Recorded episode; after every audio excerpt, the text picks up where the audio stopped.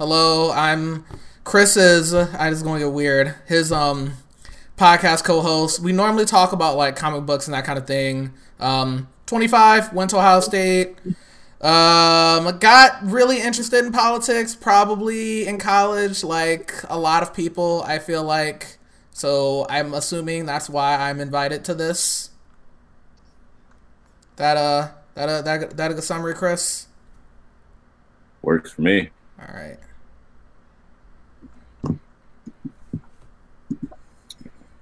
I'll, I'll let uh, I'll let Maddie go next. Oh, good. Um, hi, everybody. My name's Maddie. Um, I'm from Michigan. Met Chris here at Grand Valley in undergrad, where I studied science. Um, and then I went to law school in DC, and I'm out in Boston practicing at a firm here. Um, so, yeah, I'd say I've also been into politics probably since college, maybe late high school, but um, yeah, it's pretty hard to be in law and not also like kind of be, it, you know, at least aware of what's going on in the world. Terrell, stop. Um, yeah, that's that. Happy to be here. Yeah, I, I, if law school taught me anything, it's that people can be so into the law and then incredibly ignorant of what's going on around them. Yeah. I honestly like kind of assumed that when I like got to a firm, I was like, oh, surely like everyone will, you know, care about politics here. Like, how could you not? They're so like intertwined. But that is, it's not really the case. Yeah, just like someone said, poverty was a choice. Well, we're not going to get into that today. Con law, what a fun time. Uh, I'll do. I'll have Nagin go next because I'm just going in order of the screens I see on mine. Sure. Hello. Sorry, I'm putting lotion on my hands because I've been washing my hands nonstop and they're so dry. so, Sounds about right. yeah. yeah. So my name's Nagin. I uh, went to law school at American University. Uh, went to undergrad at where did I go? UCLA, and I don't even know how old I am anymore. I think I'm 26.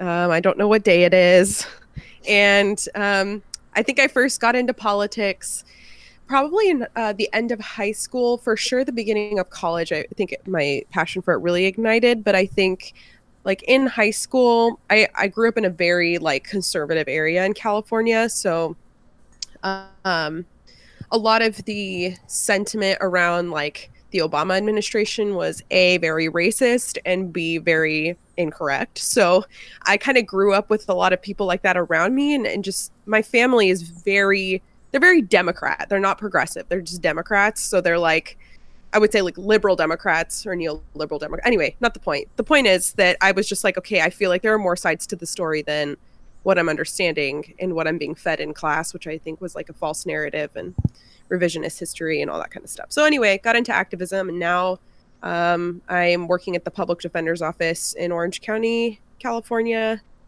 Nice. That sounds fun. It's so fun. and last but not least, Terrell. Oh, yay. Hi, my name's Terrell. Um, I met Chris at Grand Valley as well, where I studied political science. I see you, Maddie. um, and I went from Grand Valley on to work for an international fraternity for two years and then moved to Boise, Idaho to work for Boise State um, and student involvement and fraternity and sorority life and all that jazz. Um, I think so. For me, it's a little weird. Um, my political mindset and activism actually started around third grade, give or take. Um, mm. My grandmother watched CNN nonstop for as long as I could remember, and I would be sitting with her, watching it, asking her questions about, well, what's this mean or what's happening here, and she would tell me all of those narratives and all of those things um, to the point that I would go back to school and my teachers would make fun of me. Well, not make fun of me, but make jokes about me having like my own talk show and me knowing about more about politics than they did.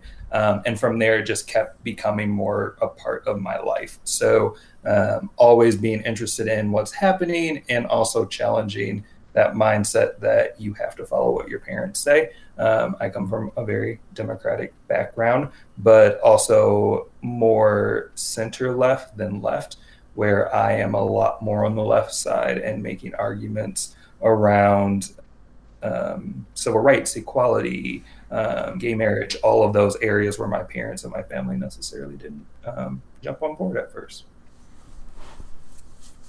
All right. Well, they're all uh, those are really good. I didn't mention my like job job. I was a communication major in college. I work in marketing, do marketing for a manufacturing company. Not super relevant, but like politics is not like a career thing for me. It's definitely more of like a like a hobby, you know. But mm.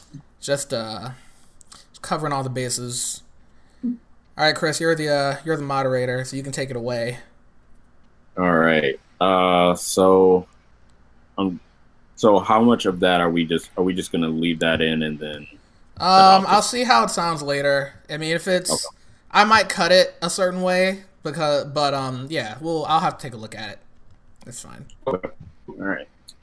So, uh, welcome everyone to a quarantine podcast series. Uh, this one is going to focus on the state of the Democratic Party and I have brought on a panel of friends of mine who I know are active, who are politically vocal, and represent, I think, different interests and aspects of the party.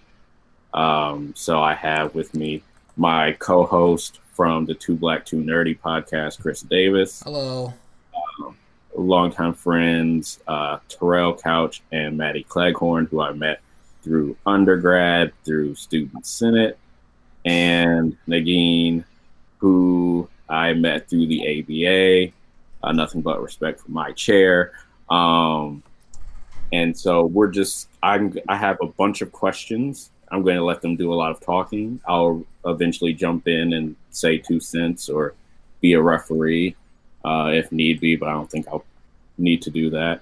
Um, and we're just going to talk about how our perspectives, our experiences, and our beliefs sort of shape what we think about the Democratic Party um, and where it's going. I mean, I don't register myself as a Democrat. Couple people in here disagree, but you know, we'll we'll we'll just go on with that.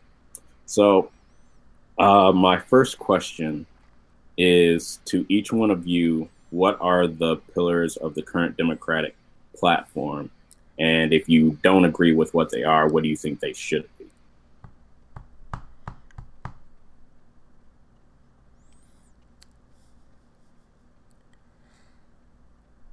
Jump in, the water's fun. Um, I mean, I guess I can go first. So, I mean, in my opinion, I think the Democratic Party, in general, right now, when it comes to like what they're trying to push, in general, they're just like, we just want to be better than Trump, guys in me mm. personally, I think the party should be more issues focused on focus on things like healthcare, climate change, etc. So I mean, I guess I would say that like right now, I think a lot of like the mainstream energy in the Democratic Party is just solely focused on getting Trump out of the White House. I think I don't think they have nearly as much of a focus on policy as I would like them to, if that makes sense.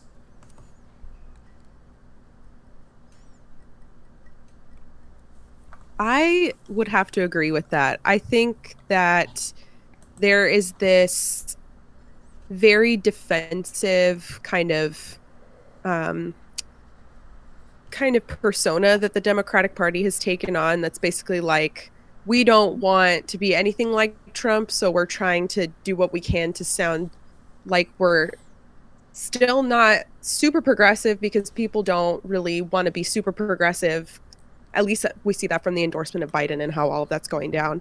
Um, but we also aren't Donald Trump, which I think is a deviation from like what the actual supposed platform of the Democratic Party is supposed to be like. Healthcare is a right and um, you know the that abortion access should be available for everyone um, and that you know although the debate for racial equality versus racial equity hasn't really happened in the Democratic Party, they really do believe in like racial equality and diversity, you know, all those like buzzwords that I think they want to emulate. And I think that oftentimes they don't particularly do a good job at execution. And I think that's where I disagree with them because where we do kind of falter as a party is not walking the walk. We talk the talk sometimes, but we talk the talk in a very like confused. Our messaging is wrong. I think that's what I'm trying to say, is that the way that we put the policy that we care about is very either in a defensive, like we're not Trump way, and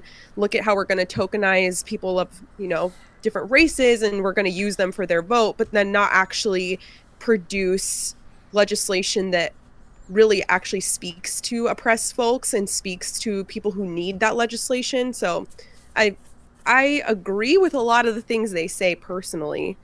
Do I think that they do a good job of doing it? Not necessarily. Do I think the government liberates people? Not really, but I think that they are a mitigation of the circumstances we are in. So I was going to jump in. Um, I would challenge that a little bit and question is that truly where the party is, or is that the narrative that's being talked about through different outlets? So I do think I do think there's some truth in the fact that the party sees Trump as this existential crisis, but I do also think that that in itself is a policy proposal for them. So the party can lean on healthcare and talk about the good work that came out of um, the Affordable Care Act and the actions that they took during this economic crisis, um, and say, yes, there is this specter, if you will, that's hanging over every conversation that we have because he's in the White House. But our message is we want to reinforce something that he took away. Very similar to how Obama had a conversation around this when it came to George W. Bush of we've seen where government can go and where government can go wrong, and we want to be the opposite of that. So I do think that there's an important distinction there. Um, at the same time, I do agree that the party is struggling to find its pillars again.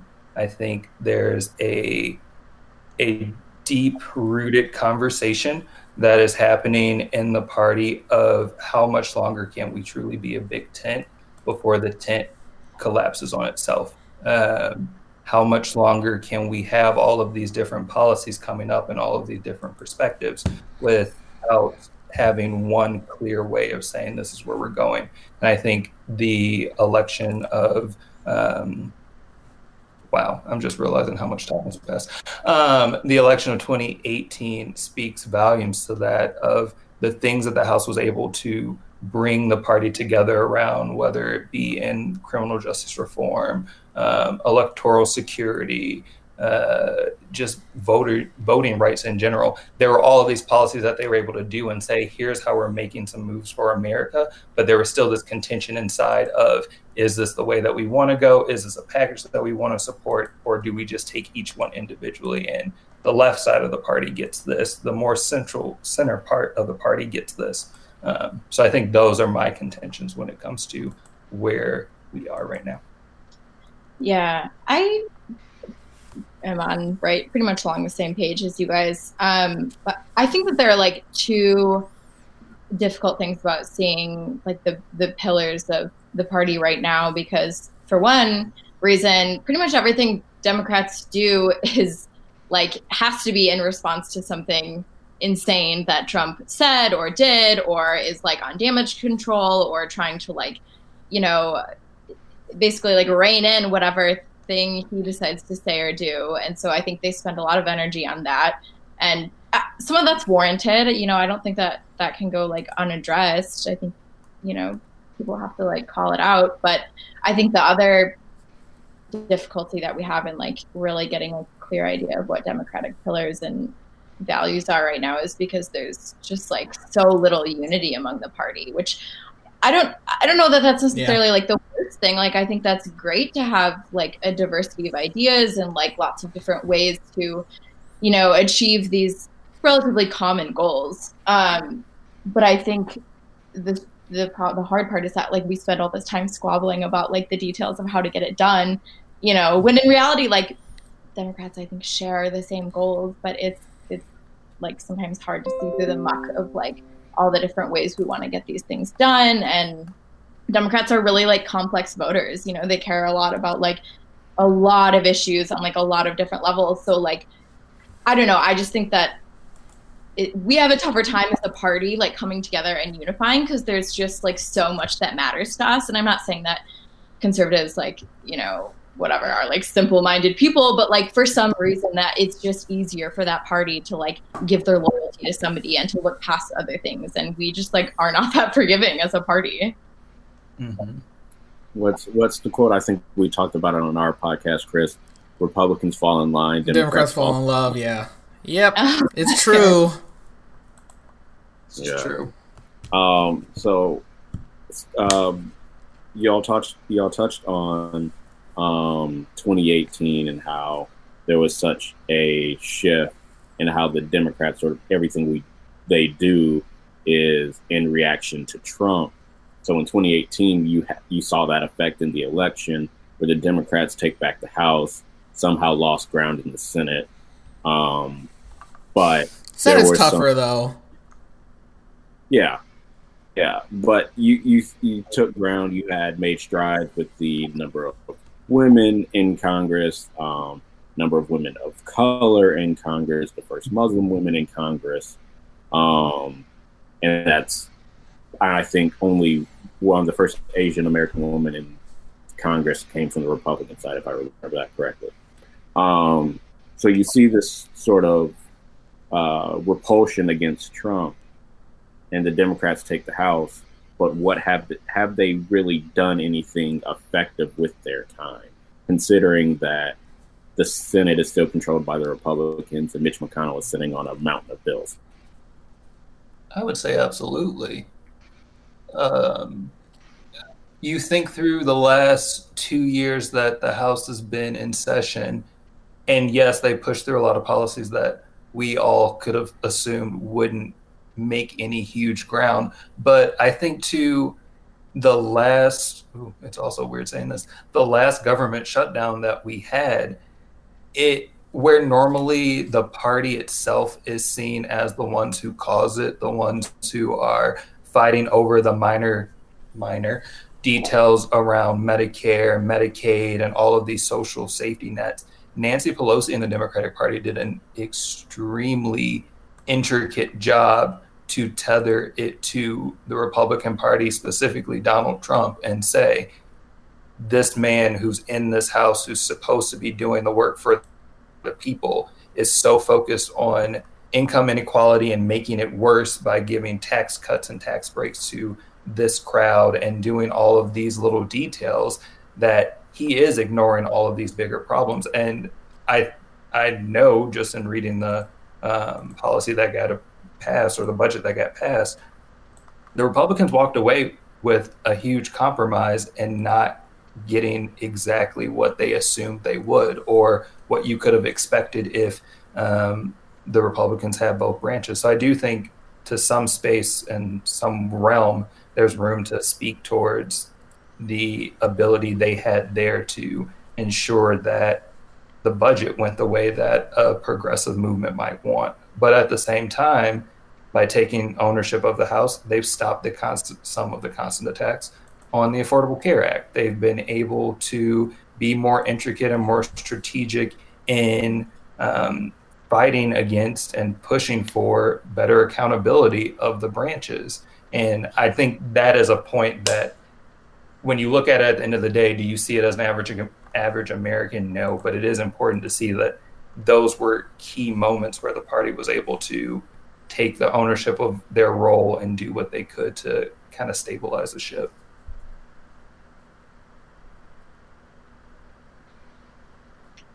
Yeah, I think, I mean, obviously their oversight function was like so huge and impeachment and all that. And I think that was, you know, one of their their like shining moments, even though, you know, whatever, the Senate was never going to do what everyone wanted. But um, you know, people can say that that was just like symbolic or whatever of them to go through the motions of impeachment, you know, knowing that the Senate would acquit. But like, I think that that will go down in history as like a, a really important part of uh, the past few years. I think it would have looked really, really bad if, you know, they just rolled over and, and let that happen and let that be the precedent. So, you know, for what it's worth, I think that was a, a good a good use of their power.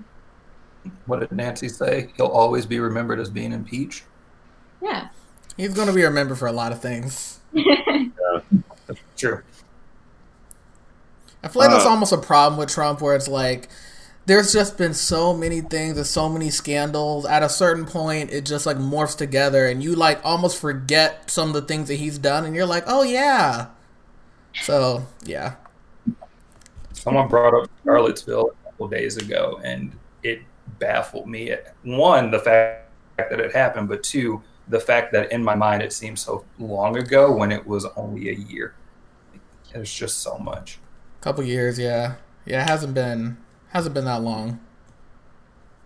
Yeah, I I don't forget about Charlottesville not because of you know what he did, but whenever I do like an Obama impersonation, like the first thing I say is like, how how hard is it to say Nazis are bad? Mm-hmm. Yeah, I think that's yeah, because I was just all right. We're not going to we're going to talk about Trump, but we're not going to talk about Trump. No, I didn't mean I didn't mean to take us off topic. I apologize. No, no, no, you're good. Um, but for so in 2018, that's when the primary starts, of sort of, you know, the one of 25, you know, start jumping in. But did the Democrats make a mistake in not really rallying behind at least a few candidates so that it just didn't really turn into the circus that it became?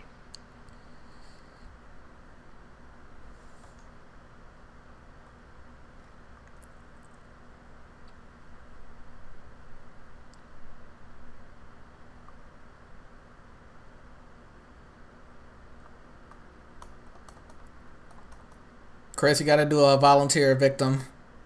Okay. Uh, Flashbacks. Um. So I, th- I think. Oh, I also Nagin texted me. She's having technical difficulties.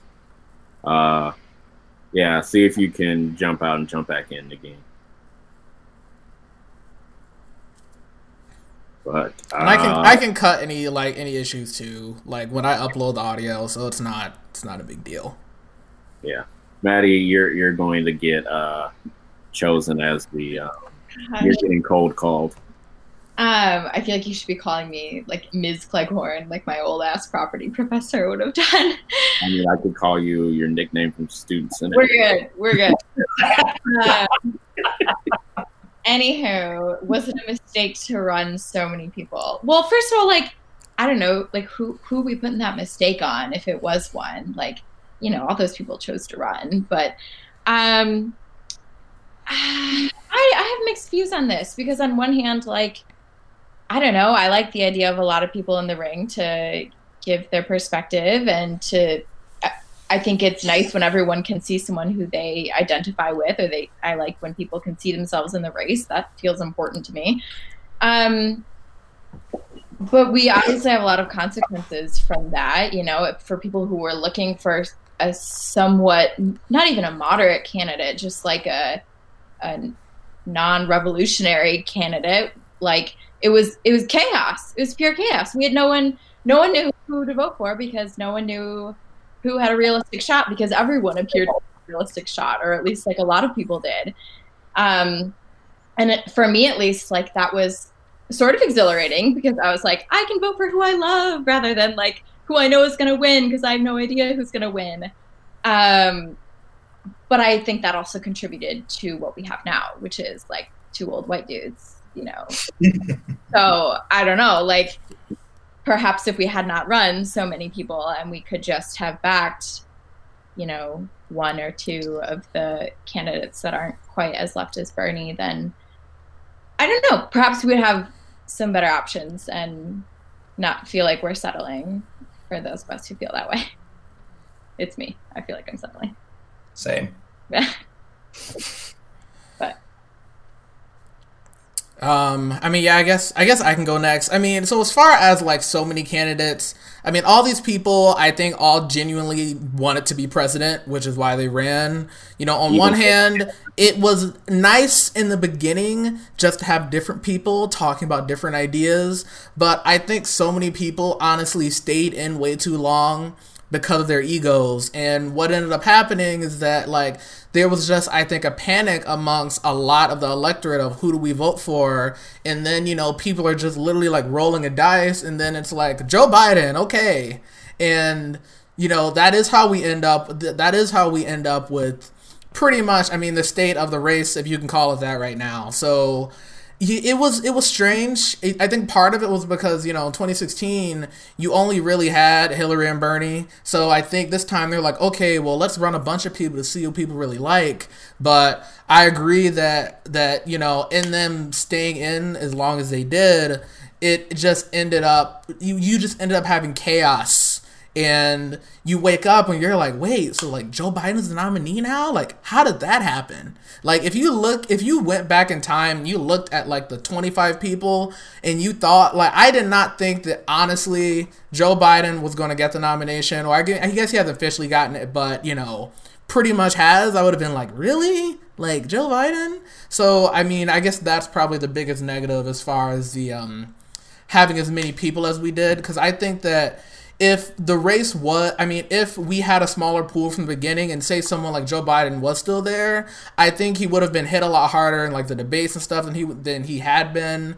And it probably would have been a little bit harder for him i think to rise the way he did because it kind of happened. He joe biden was kind of able to hide and people almost like forgot about him and then he just came out of nowhere and it's like wait what? So does that that answer your question chris yeah, I think so. Um, and I think that's going. Uh, I think it'll go good into this next portion talking about the election. So pretty much every major candidate has had some type of controversy or or scandal surrounding them, either uh, mostly about their past, but some of their actions during the election. So you know, for Biden, oh God, where do we start? Um, let's just say his, uh, you know, his his his wandering hands and his grasping to uh, Obama, saying, you know, you know the vibe, so just vote. And then also um, his history of supporting racist policies, and you know, and I don't care if you're from that time, you did it. But uh, Kamala Harris, Cop Mala, as Twitter would call her, um, Twitter was so mean to her. Like, oh my gosh. Yeah, she yeah. didn't. Um, Elizabeth Warren, both with the whole Native American heritage mm-hmm. claiming, um, being a former Republican, uh, mm-hmm. accusing Bernie of being sexist. Don't forget the snake emojis. Yes, the snake emoji. her not supporting Bernie when she dropped out. Um, she didn't, she still hasn't supported. She's right. not supporting anyone still. Yeah. Good. Yeah, that's how I feel about it too. Uh, Bernie not support Bernie. Um, I guess being still in the race, I guess some type of controversy, but being accused of being sexist. Uh, well, Bernie bros, I guess, have surrounded Bernie and how they've treated people online. Well, certain segments of Bernie bros, and then Pete Buttigieg being very shady in very different ways. Oh my uh, god! Uh, so with these different criticism, controversies, or scandals, are they are these legitimate gripes to have with these candidates?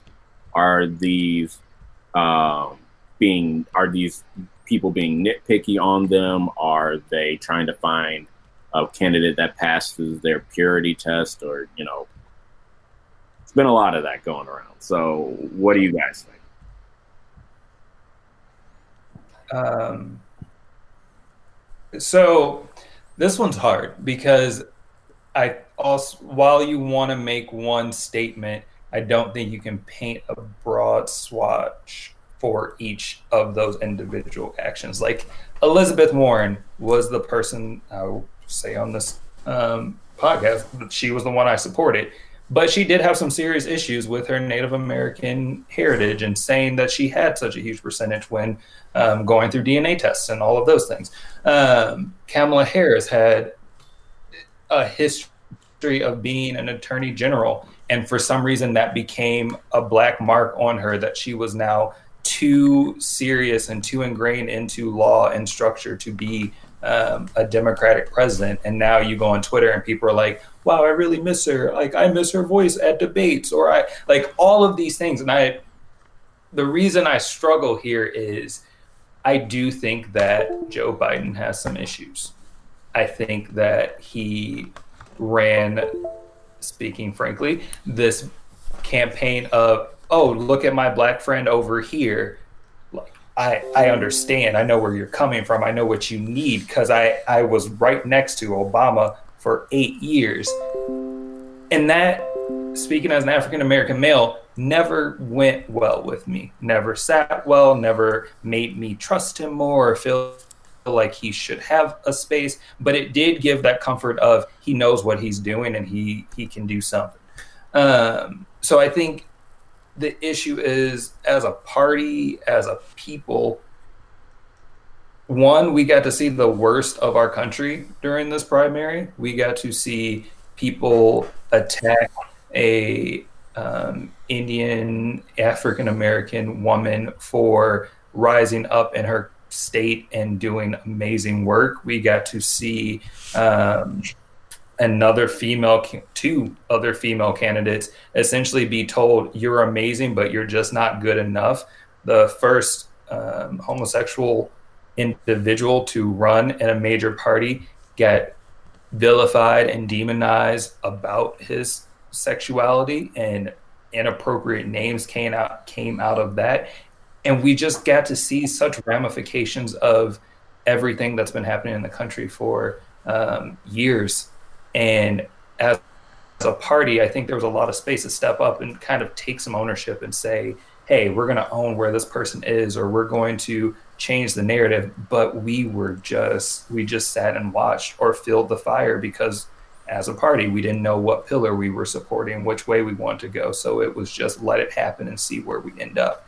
And i think speaking to what chris said that's how you end up with all these amazing candidates get burnt down just because there's this one safe candidate that everyone can look at. Safe. I I feel like the game has changed when it comes to the way that social media and campaigns have kind of interacted with each other. Because when Obama ran for president, social media, yes, it was still very um, widespread and folks use Twitter, but I think now uh, there's like a different element of how to successfully use social media and like push your candidate forward and kind of air out the legitimate concerns that kind of exist. And then there's this like very problematic other part of twitter that also kind of combine they there's really no way to distinguish them sometimes because things get so muddy. And i think because the game has changed so much a lot of the criticisms that weren't necessarily warranted kind of floated to the top and some floated to the bottom. For instance um, i think the criticism that Bernie Sanders is a sexist in saying that like a woman is not necessarily electable. I think that that controversy being on like every news station and you know being the center of attention for so long, I think that yes, it was a criticism that should have been maybe had like a conversation that should have been had but it shouldn't have taken over like three questions at a debate and like you know so much airtime where Joe Biden who's now been accused of you know assaulting a staff member or you know inappropriate behavior towards a staff member. And the me too movement and times up can't even like write an article about it or like there's not the same amount of coverage. Granted you know covid and coronavirus are kind of taking over the news station so i i get that. But i think some criticisms and controversies are legitimate and i think that we would be doing a disservice to ourselves and our communities if we didn't hold candidates accountable.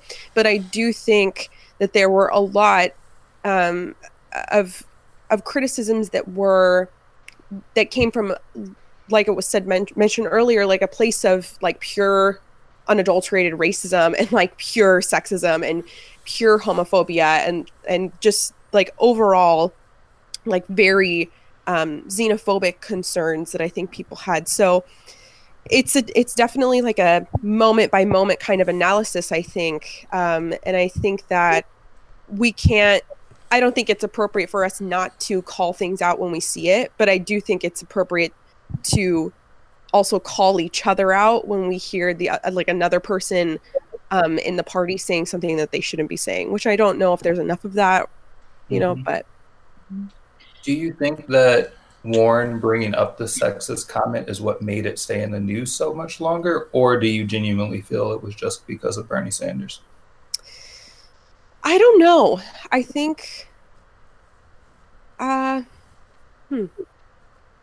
I'm not sure because I think that it was a combination of both. I think Warren did a good job in my opinion of holding him accountable to what he said and I think that he did a good job responding to it. I think that one particular debate that took place after they kind of aired it out. They asked him a question, he answered it, and then they asked him again, like, did you say these things to her? And I think, like, we already addressed it. Like, there are certain things that I think, like, people don't address when you bring a controversy. For instance, I think Buttigieg, anytime anyone would confront him with anything, he would be like, Thank you for your question. That is a very nice question. I also have experience answering questions Oh and here's god. the answer to my question like that in in that particular instance uh you know warren said like you said this and he said well i did kind of maybe say something similar and if i Mhm. did say it it's not what i actually meant and so he kind of tried to backpedal a little bit i feel like we kind of had this like understanding that there was some misunderstanding and we should have just like left it at that because in conversations I've had, people are like, you know, I don't think a woman is electable in this race, but I would love to vote for a woman.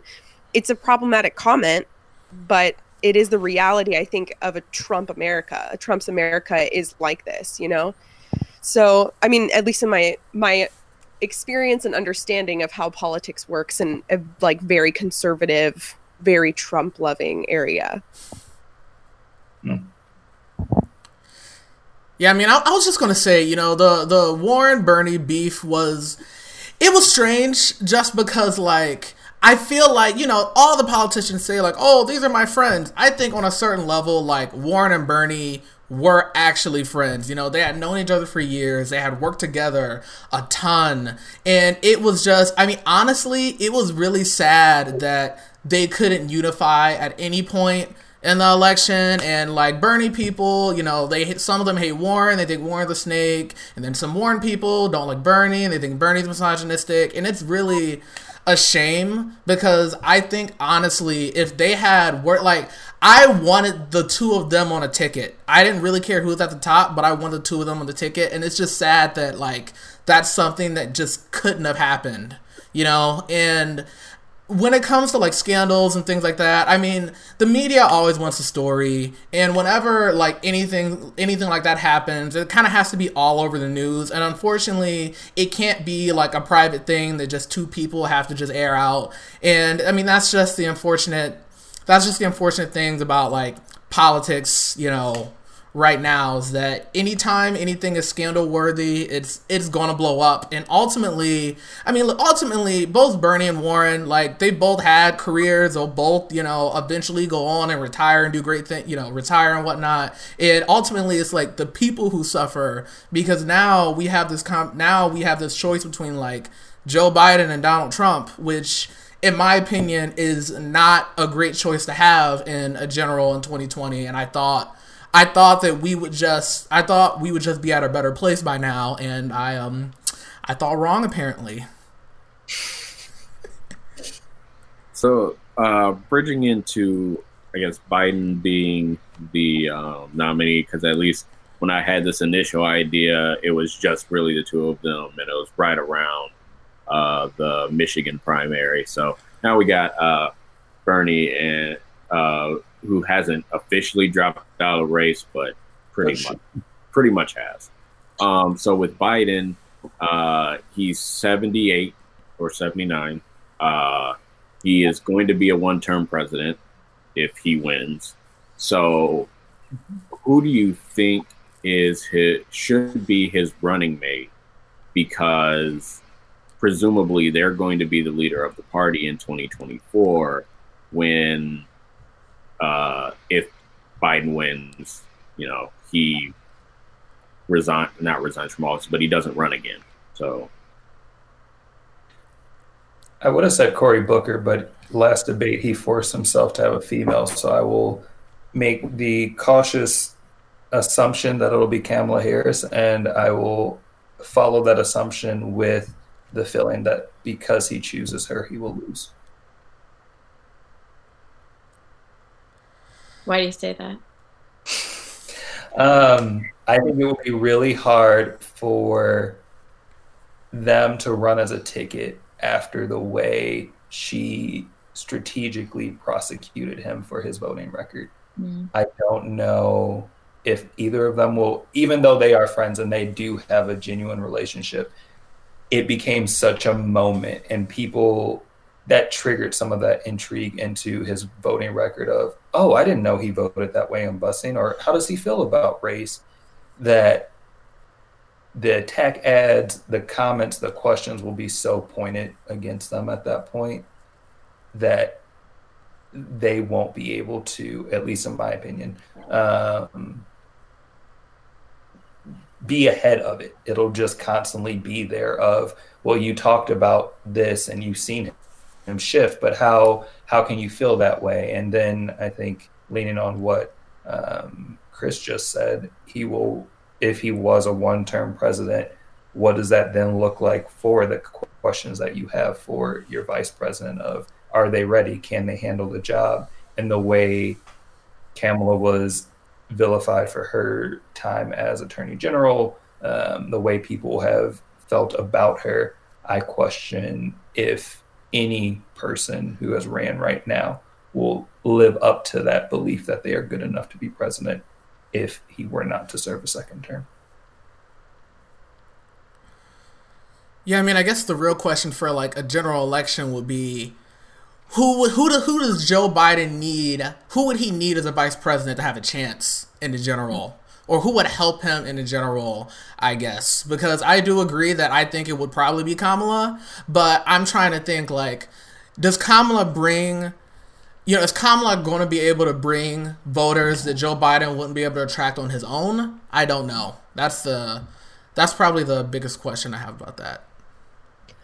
I think that Joe Biden's like best shot and like the person who would kind of soften if you will his like unappealing nature in my opinion would be Stacey Abrams.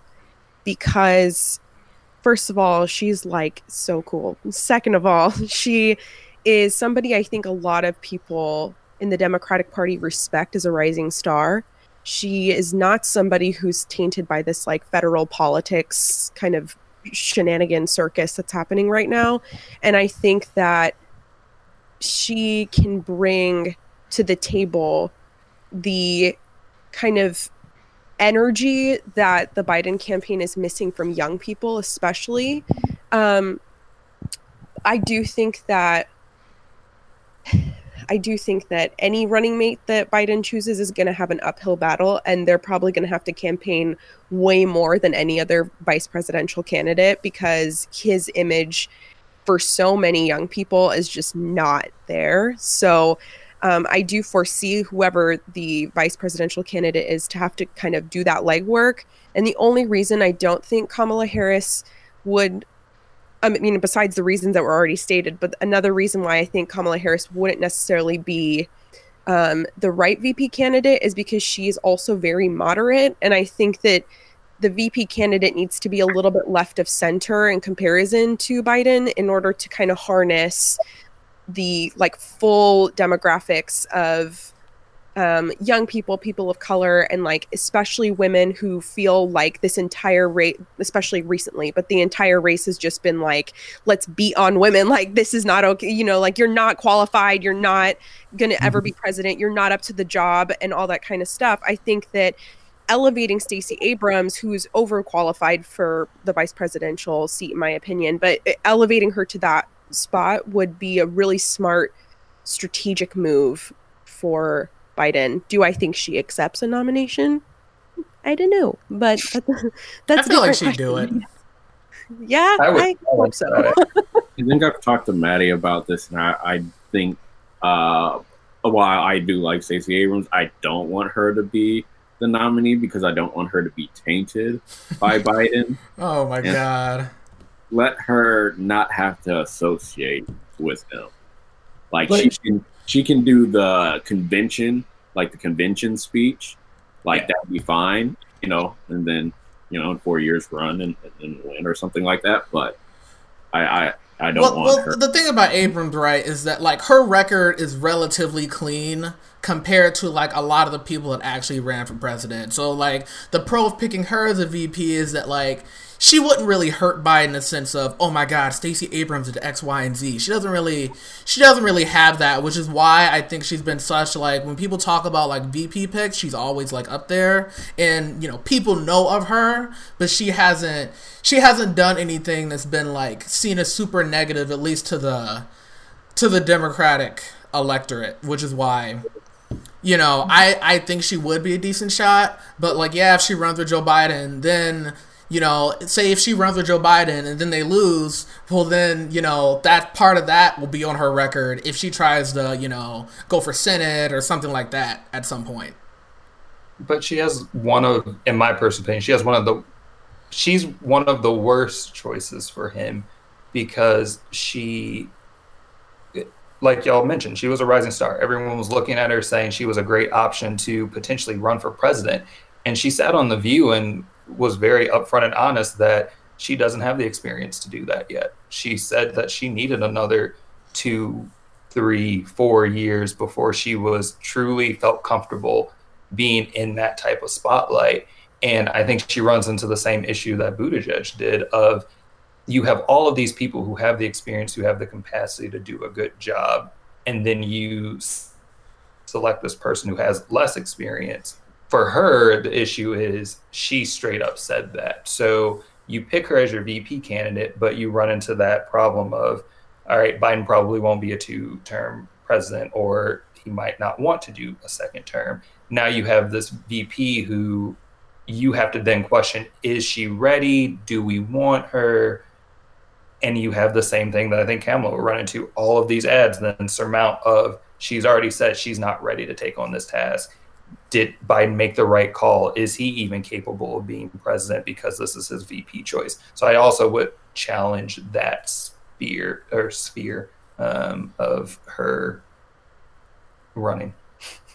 I think it's kind of interesting that she said that because I think our president currently is so unqualified that like I I feel like she's overqualified in comparison. So, and I think that women of color typically like downplay their accomplishments and I just I find it so mind-blowing that she would even think that she's not ready. I mean, that's personally I just think she's so cool. Maybe I'm a fangirl and you know like I'm completely not thinking um, un, in an unbiased fashion, but I I can see that from a campaign perspective that would not be Mhm. healthy for Uh, sure. That's like so classic. The people who are probably best suited to sit in those positions and probably have the most qualifications think that they need to learn more. Shocking. um, I I think on the vice president thing, that's like I could also see Biden pulling in like a young female governor or something. Like this is my bias talking because I'm obsessed with her, but Governor Gretchen Whitmer of Michigan, for example. I feel like she has kind of been pulled into the national scene lately. Like she gave the response to the State of the Union, and then she I feel like had the official national inauguration into the spotlight when Trump was going after her on Twitter and whatever. That was pretty funny. Um, but I, but I know, but I I mean I could see someone like her who's like young and like well liked in a swing state and you know not. I, I think you're you guys are all right. Like Biden needs someone who like is not tainted by like politics and like the establishment because like that's what he is to so many people. So they need a fresh face who they maybe like don't even know yet because he needs he needs someone with energy and I don't know. I could see someone like her being good, but I think the tricky part is picking someone who, like you, Chris said, to to pull in other votes that he wouldn't already get. You know. I, I know I said I, we weren't going to talk about Trump, but I see, I feel like we have to because you brought up Gretchen Whitmer, Sorry. governor, and yeah, so uh, apparently something either we missed or while I missed while I was preparing for that. This is um, a reporter asked Trump, and, and I'm reading quotes here. What more specifically do you want the uh, us talking about governors to do? And Trump said, All I want them to do, very simple. I want them to be appreciative. I don't want them to say things that aren't true. You know what I say? If they don't treat you right, I don't call. Yep. I saw it happen live. Yep, that sounds like I didn't see, I didn't hear about that yet, but that sounds like something he would say. I stopped watching his press conferences, I think, like on Wednesday, and I've been so much happier since. I mean, the thing is, he is such like just a vindictive, petty man, and his whole thing is that like he'll he he'll he will Trump will purposely punish states with governors and politicians that he doesn't like. That's what he does. You know, obviously, like he's racist, he's sexist, etc. And he likes to, in general, I've noticed that he likes to pick fights with women and minorities. So, I mean, it that's typical behavior. That's all I can say. Hey, remember Susan Collins and um, Alexander both said he would learn something after the impeachment hearings, and yet we still have um, quid pro quos happening even to this day while we're in a pandemic. Well, Susan Collins, you know, the expert on all things. Very reliable woman. Yes. Um, but moving to the future, uh, so I, I guess our the scenarios are, are very limited. So, you know, the uh, uh, let's say Trump wins, which I think is more likely. Um, he wins. The Democrats keep the House, and but the Republicans keep the Senate. How does the uh, party counteract a Trump with nothing to lose at this point because he doesn't have to worry about reelection. Already been been impeached once.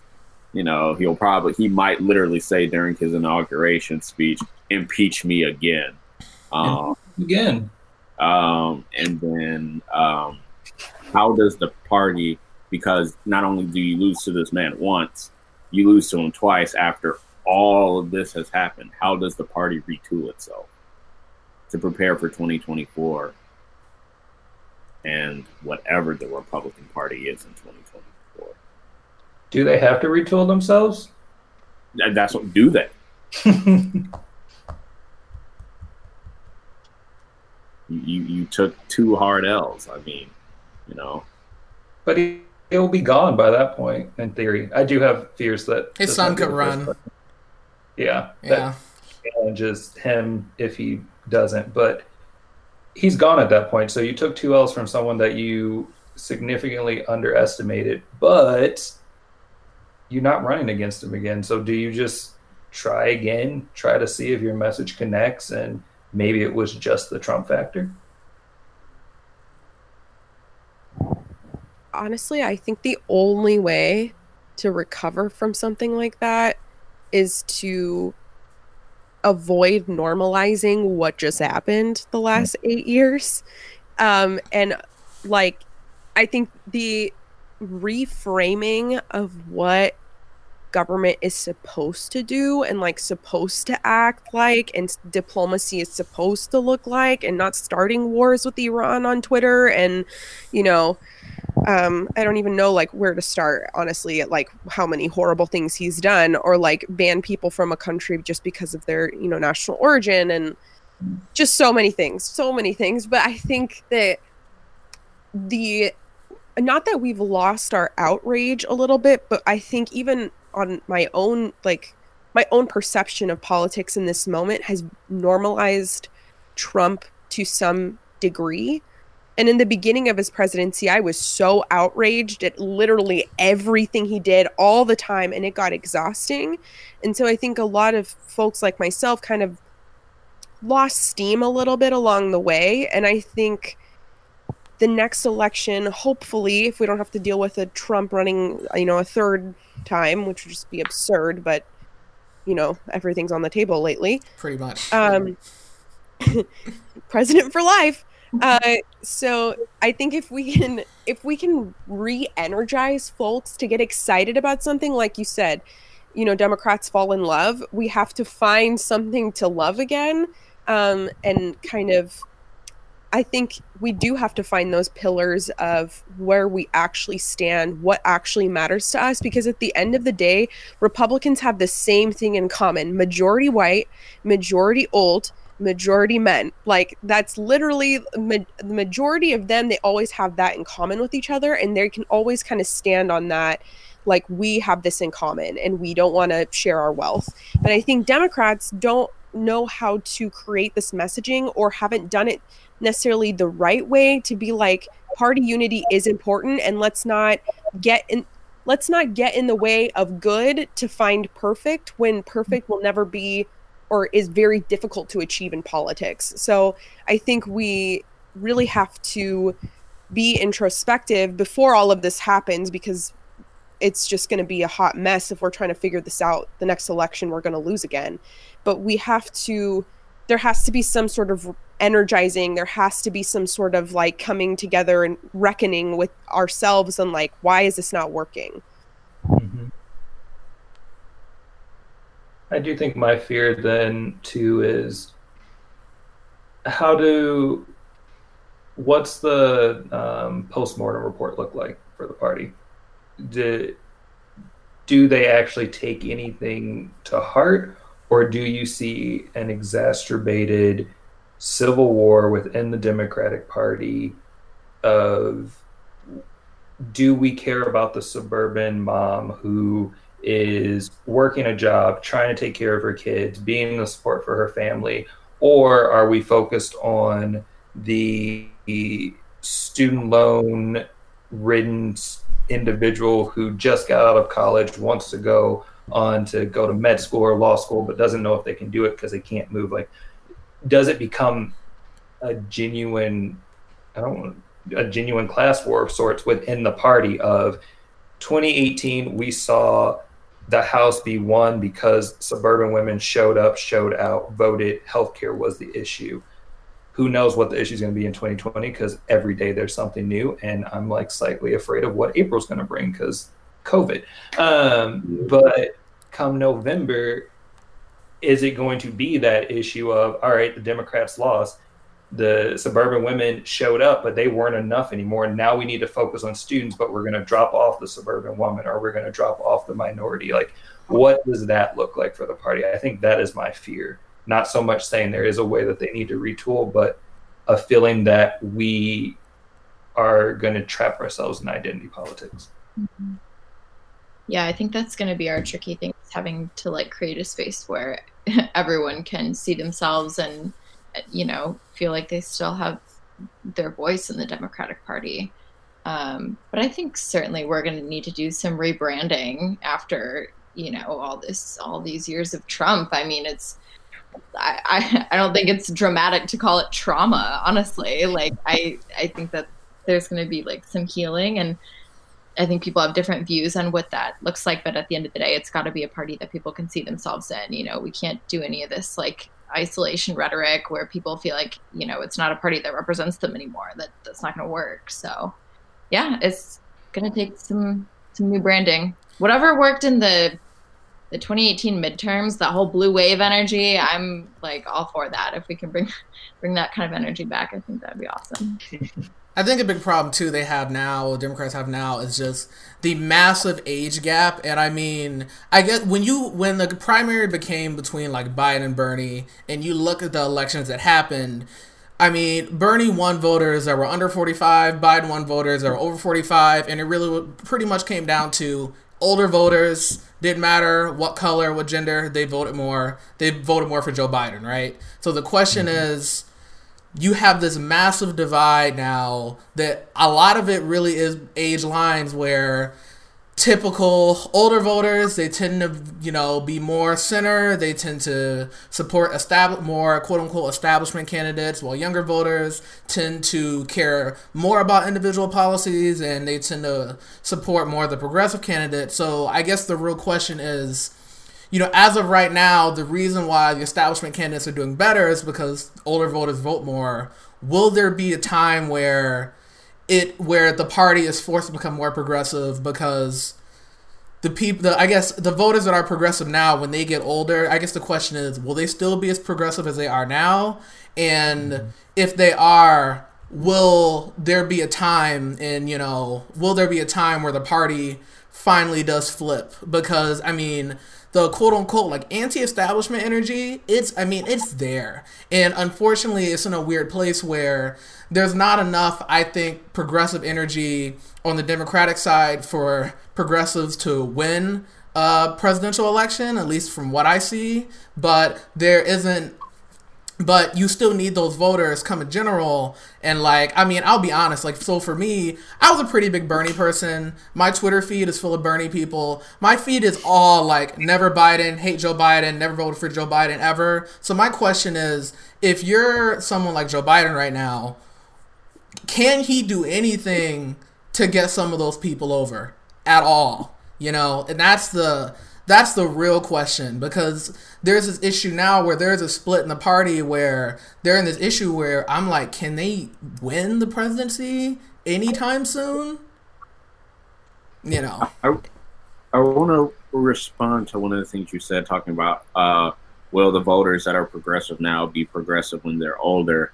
And my my response is progressivism shifts. It will shift. yeah, yeah. I yeah. Yeah because the entire political spectrum has shifted, you know, over the course of our lifetime. A lifetime. So, like you would say, when we were kids, the late '90s, well, early 2000s. Let me give you an example. So, like something like Medicare for all, right? Medicare mm-hmm. for all is probably one of the like mainstream like progressive like positions which is like hey we're going to tell these private insurance you know companies to go away. We're going to have the government just run insurance like you know all these european countries. And you know like say like bernie that's like his like main thing.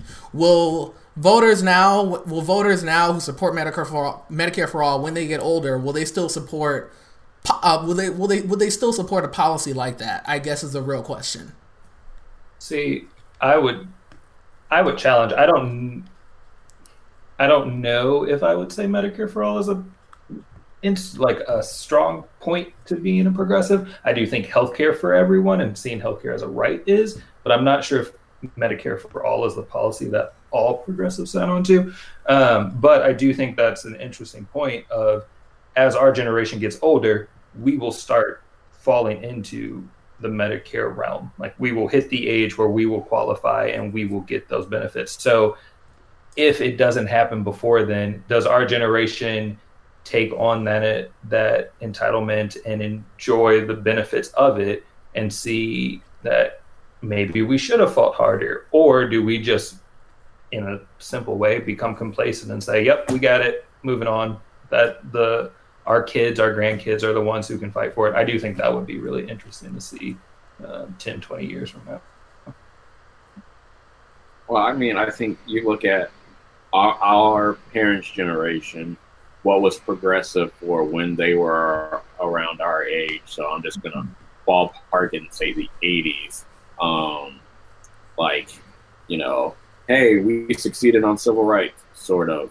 Uh, you have the um, LGBT civil rights movement sort of like picking up steam. But you know, wow. So like the real progressive side of the Democratic Party are like, yeah, gay rights, and then other Democrats were like, uh, hold on, buddy, we're, we're not there yet.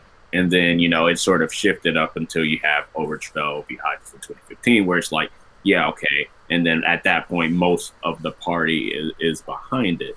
Um, and so as the Democrats go further left, and the Republicans go further right, the middle is sort of expanding. So, are we going to come to a point where we will have three parties where you'll have uh, Republicans, moderates, if we want to call it that, and then um, the Democrats? Or are both parties going to split and then we'll have four? That's a really interesting question. And I have been thinking about this a lot, mostly because Angela Davis just said that she thinks that we should have a third party of just progressives. And then my brother and I were having this discussion that we do every single day of politics, but we were like, what if the Green Party decided to like rebrand and then all the progressives were like, oh, we're going to not be Democrats. We're going to go to the Green Party's new party. Like, I think that our political system is not built for multiple parties. And I don't necessarily think that that's a good thing at all because I do think that we need multiple parties in order for everyone's issues to be addressed in a more specific and pointed way. Do I think over time this kind of shift will happen? I think that this point in time we are in right now is so polarizing and we're we have so many differing views and opinions that I think that we would see that kind of shift if it were to happen like now it would be the appropriate time for us to to like break off and have like a progressive party or like try at least to see how it would go. It's a very risky and dangerous thing i think and in, in a time where you know political power needs to be more unified in order to succeed. But i think like it's tough because i i still think that even with the presence of multiple parties that actually like the libertarian party and the green party that exists and you know this kind of offshoot of democratic socialists i think that we don't ha- like we're our system is very much built in this like binary as it currently exists so it'll be hard for us to truly split up into parties and stay that way because I think people see the benefit of kind of coalescing even mm-hmm. if we have like different views on a spectrum of how to get things done. It's a really it's a fascinating question though because when I was studying this I always was like, oh no, like two party system is better for the country, but I actually kind of think that you know myself now as I've gotten more progressive over time, I think a multiple party system would be really interesting. I don't know, but that's very cerebral. I don't know if it's practical what I'm thinking in my head, but I would think it, it would be very interesting. If you look at the history of the country, we are primed for that next great split. Like, I always think about progressivism from um, Teddy Roosevelt's perspective, and that's when he broke off and made the Bull Moose Party from the Republican Party, which yeah. blah blah blah blah. Um, but you move what 115, 120, give or take, years before that, and you had um, the Social Democrats, the Whig Party, like all of these things. So I do think we're, I do think, I don't know if this is true just in the country, and I might be making a broad generalization here, but we might be on the course to just one of those natural inflection points where um, the parties do have this moment of, yep, we need to separate.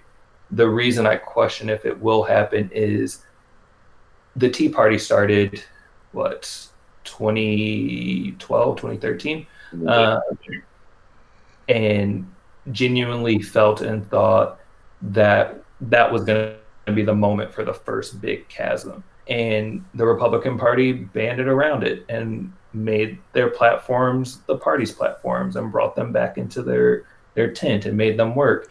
And then you move into 2016 and you see Donald Trump come up and a lot of the party saying, This isn't who we are. We don't want this. He gets the nominee. He becomes the center of power. They jump on board. They follow. They move.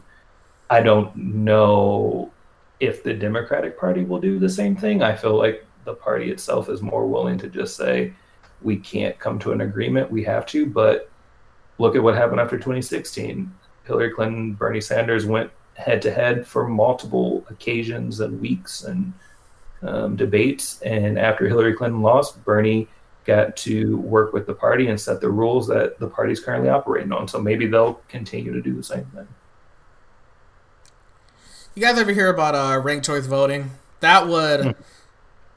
Have you heard of that before? Yeah.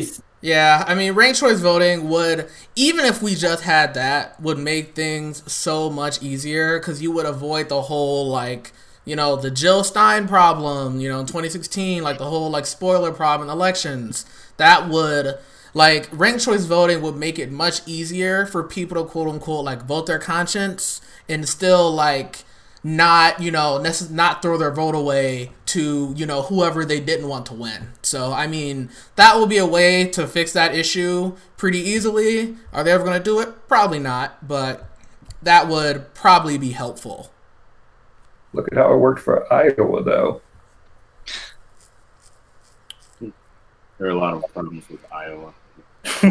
Well, Iowa, they didn't have. Yeah, they. Yeah, I don't want to get Yeah. into that. That was that was a mess. Great, job.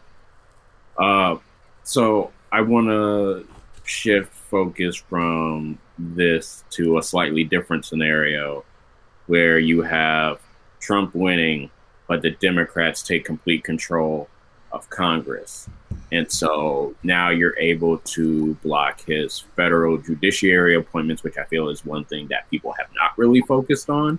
You know, Trump is stacking the courts, and that has that's going to have ramifications for 30 40 years. Um, so you, you take back the senate um, and so then you're blocking federal court you're blocking supreme court uh, you get to i mean you pass legislation and then he vetoes it. I don't you'll they'll probably not have the votes to overturn it. I mean they might depending on what the bill is. But how does Trump shift, if he shifts at all, to try to be a smidge more dim- uh, diplomatic? And then how does the party work with Trump to get anything done?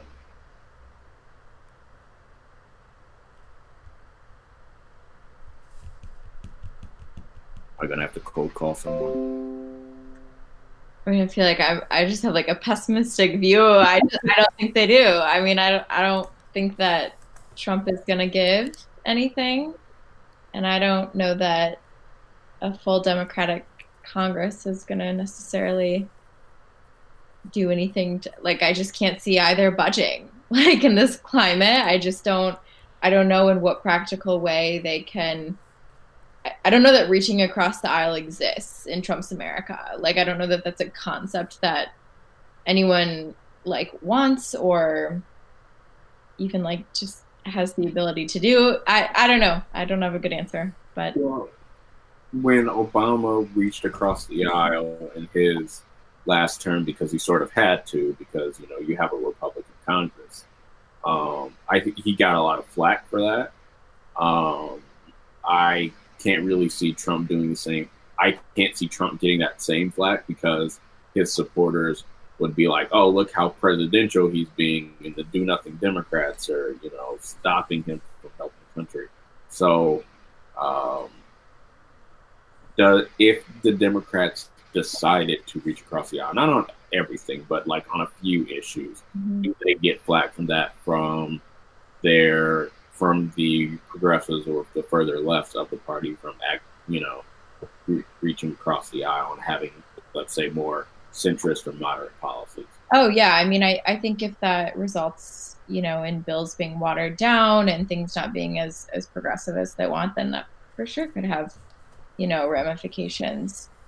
Um, but I, I don't know. I'm like sort of of the belief that people need to like get on board with like the small steps. You know, like if we can't overhaul the whole system in, at once, then we need to we need to be okay with taking two steps forward instead of just staying in the same place, you know, forever.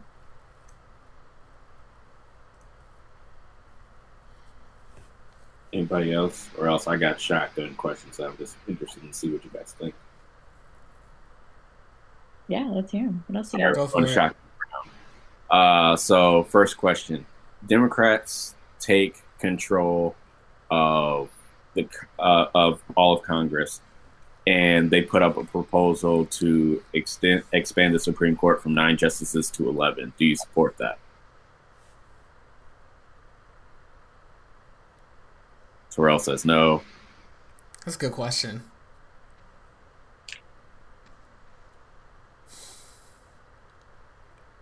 I mean, you see, that's a dangerous game. Well, the thing is, I mean, it. de- The thing is, something like that can always be abused. That being said, I mean, the system we have now, as far as the courts go, you know, was abused with like Merrick Garland, you know, so it's kind of like, well, I don't, I don't know. That's a good question, Chris. It did used to be eleven at one point. Did it? I didn't, I didn't know that. Yeah, it it. Not the law guy. I'm sorry. Seven at one point, and then it's been as high as eleven, I believe. Mm-hmm. I yeah, I think that's like yeah, I I think that that is like to me that's equivalent to like changing the constitution and like I I don't know, I think that's a dangerous game, but like I don't know, Republicans aren't really playing by the rules anymore. Like why should Democrats? You know, part of me is like are we being naive and living in our little like worlds of academia where you know we need to just like keep our morals and you know not not do anything that's going to hurt anybody's feelings but i don't know. I like to think that we can like keep some of our souls intact. Like i don't have to rewrite the rules just so we can win sometimes. Like i'd like to figure out how to do it within our bounds but yeah I don't, I don't love that. Also if you stack the court in during his presidency unless you pull an extreme of Mitch McConnell, he's going to fill those voids. They'd probably pull Mitch for four years. Uh, possibly. I mean, the thing is, you just have to imagine whether, um, you know, RBGs lives throughout all of it. Uh, um, so, yeah, it's not. It's not happening. I, or you know, like if the Democrats take uh, the all of Congress and they come back, and you know, like the last year of Trump's presidency, RBG either dies or she retires, and then they just stall, like Mitch McConnell did. Like that's perfectly possible. Um, you better uh, knock on wood for saying that, though. I, who says I didn't? Um, I mean, you know, maybe, you know, I'm giving her time to hire me as her, you know, second ever black clerk in her judiciary career. Oh my god. Uh, but uh um so you have that. So okay, next shotgun uh question. So there's been uh floating around the idea of, you know, lowering the voting age to 16. I'm not on board with that. But should there be a like when kids turn 16 they have to like fill out some type of um like pr- pretty much getting the process started for their voter ID card and while that like learning about you know actual civics and how to be civically engaged. Um, so that when they turn 18 they get their voter ID card and we don't have to worry about oh you need identification. Well they already have it well, I feel like there should just be automatic voter registration when you turn 18 in general. I mean, as far as like, so are you thinking like they would take a class or something like that? Yeah, just include it in like make it like driver's training essentially. So something that they, you know, do either after school or, you know, on the weekends or something like that. They do it, they fill out a form, they Yeah, I don't, I don't, mm, I don't. Yeah, I'd have to. I definitely think it should be as easy as possible for people to vote in general. I'm always in favor of like expanding the electorate in that way. But I don't. As far as like make them take a class, I don't know if you're ever gonna like get people on board to do something like that because then the question becomes like. I mean, you can teach a civics class like fine, but like there's so much drama like when you go from like state to state as far as like you know what is actually taught like when it comes to like I guess like civics and history and like what isn't and like you go to like red states and like they'll be they'll sometimes learn things that'll just be completely different than people in other states would. So I feel like I feel like you would get into a lot of drama with the states if you tried to require if you tried to require some sort of class. But I mean in general like probably just make it as easy as possible for people to vote. Would make it a part of testing? Like make it a was um, what the federal government does a little bit more in depth than what you actually get in history class. What your state and local government do, and like the different positions that you're generally going to vote for, and then like defining things like this is what a mill is and this is what it means. You know, th- things of that nature, things that you're going to see on the ballot let us and you know this is what you're doing and this is what you're affecting I'm always in full support of the Department of Education stepping up and doing what I imagine it was built to do.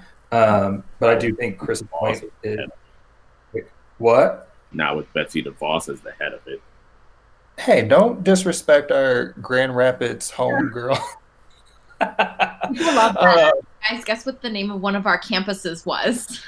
was it named after? Yeah, yeah, it was DeVos. She probably Literally. yeah, she probably don't. Her fa- if her family's super rich, they probably donated money. I'm assuming something like that. It's not her family; it's her husband's family. Yeah. Yeah. Um, but I do, I do agree with what Chris said of the broad discrepancies that come state to state. I think what the federal government could do is make that a part of your standardized testing. Everyone has to take some type of standardized testing to go into college, all of us talked about how high school was the moment that we were able to get politically engaged.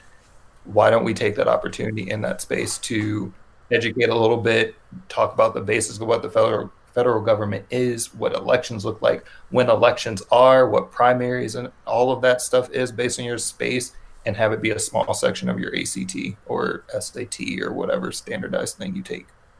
Yeah, instead of it being an essay, that random arbitrary essay, how about like 10 questions on that?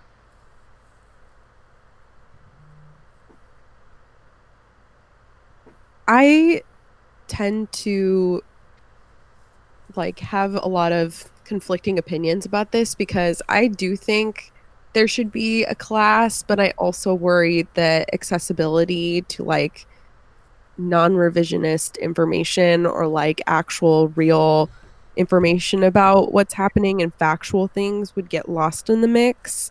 Um, for instance, I took AP government, and when I took that class, my my teacher in high school, he was really, I thought, very balanced and um, very like honest about how this the system was created and what it does but i think a lot of students because they came from very like either very like polar conservative like very very conservative families or otherwise like would really challenge him in class and so mm-hmm. it was it was interesting dynamic because i thought that it got a lot of students engaged but i do fear that if you did have a teacher who let's say what was like me and you know like just took this idea who like you can brainwash children and tell them how to feel about certain things you know? Like i it really depends on i think who the teacher is and it depends mm-hmm. on like how you actually test these things. Is it strictly just like how voting in government and what the party stand for and how all that stuff works? Or is it like how the theories of things work? So i think i would have a i would be hesitant to put something in place where it gives people too much discretion, which that sounds terrible, but I kind of think like you have to be careful with things that are so important like this. I do think it's better than better to have it than not, but I do think that it would require some kind of like uh, I don't know, webinars are kind of boring sometimes, but like maybe like a webinar for high school students that they're all required to do. Like I don't know, but I think it would be cool if there was something. Any any other closing thoughts on this topic or in general? On that topic. All right. Next two questions are uh, related. So, um, should fel- uh, felons have the ability to vote in prison? And alternatively, should if you know if that's a no, should they be able to vote once they have served their time?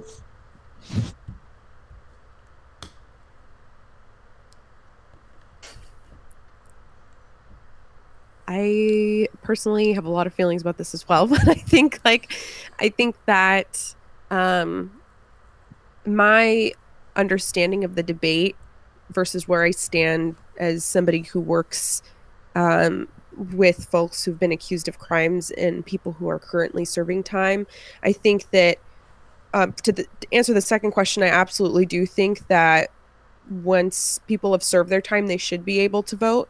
I think that um, disenfranchising folks after you know they've served their time they've you know done what they were supposed to do. They have dealt with the consequences of whatever their actions allegedly were.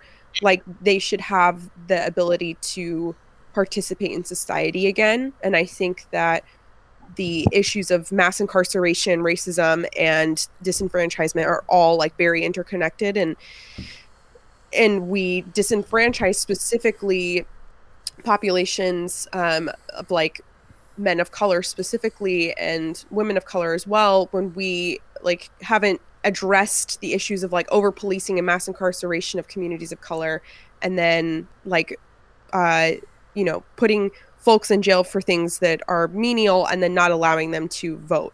Um, but i think that my opinion on letting people who are serving time vote may actually be more controversial because I actually do think that folks in serving time should be able to vote because I think that a lot of policies that are being put forward really do affect the human rights and like the um, quality of life of inmates. And um, I'll just give an example like in Orange County, uh, we have a lot of um, we have a lot of policies against inmates being able to have soap so they can't actually they have to go purchase soap with their commissary money and they have to um, they can't have any access to hand sanitizer. And so when this pandemic is going on it's like complete chaos and it's only exacerbated by local elected officials who think that this is like totally fine and they don't care. And so um, i think that if we allowed inmates to be able to vote and we allowed them to speak their mind and give them a voice even though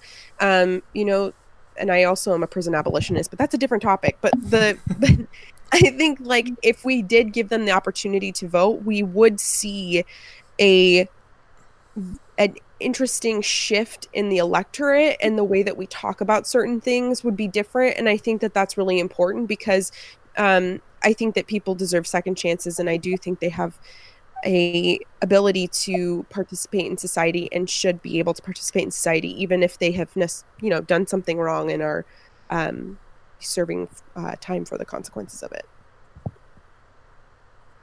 Yeah, I I agree. I think to a large extent, you know, the way that our country treats people who are incarcerated is just like so far from like that very you know i feel like prison started as like very utilitarian like keep the dangerous people away you know so they don't hurt other people. But that's we've just come so far from that that like you know to to take away like all the rights of millions of people just you know on like a blanket statement I, I think is hard. So um, I don't know. I mean, I would also be for like some kind of tiered system. Like if you want to, you know, the people with the most serious crimes. I don't know. I don't really need murderers to be voting, but like people in prison for like fucking like marijuana charges. I don't know. Like you, you, there are like levels of it, but yeah, I'm also generally people in prison voting because I don't think that people need to like lose their ability to like be people. And I mean,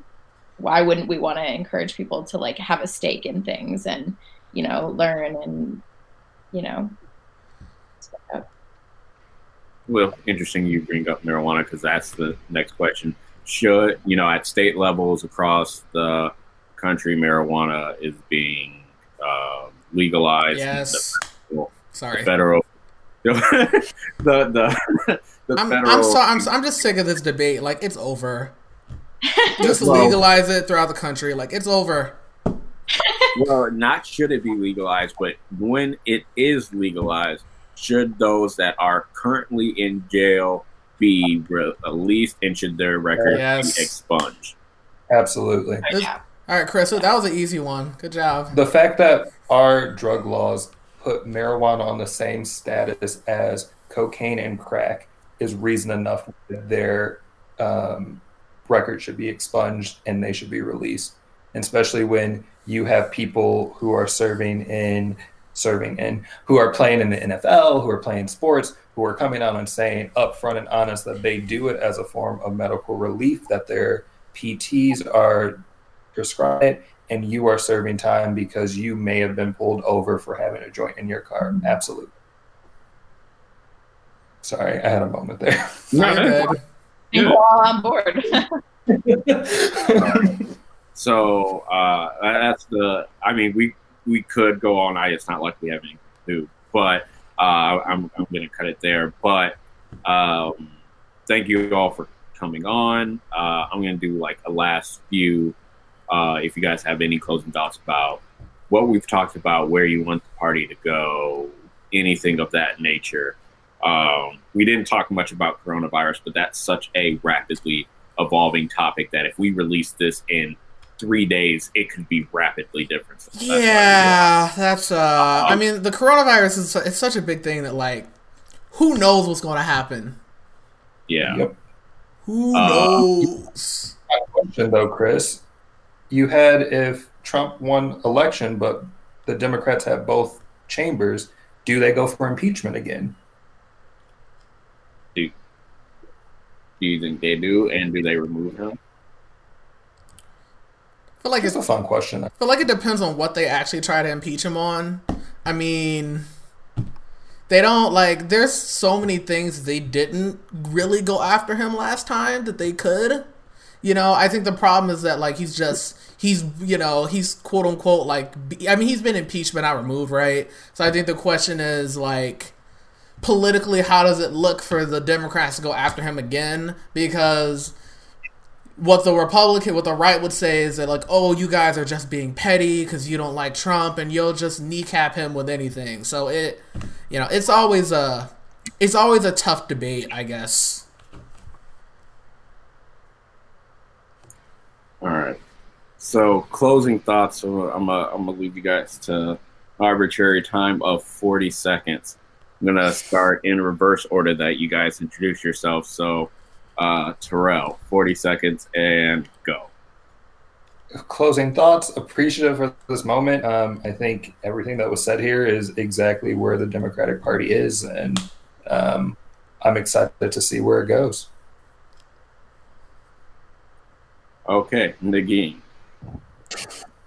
Um, yeah, thank you for having me. Um, I think that as a Muslim woman who has felt like there's really not been a voice and a space for us to be um, leaders, I think the Democratic Party has done a good job of uplifting Muslim women to be more active in politics. What I would like to see in the future, and I hope that this is some a reality that we can see in the future, is that we do see women actually being elevated in the Democratic Party and supporters of the Democratic Party also uplifting them and also fighting for them to, um, you know, take their space in the party. I wasn't necessarily a Warren supporter in this election, but I do hope that women like her and especially women of color come to the forefront um, and hopefully make the party better than what it is right now.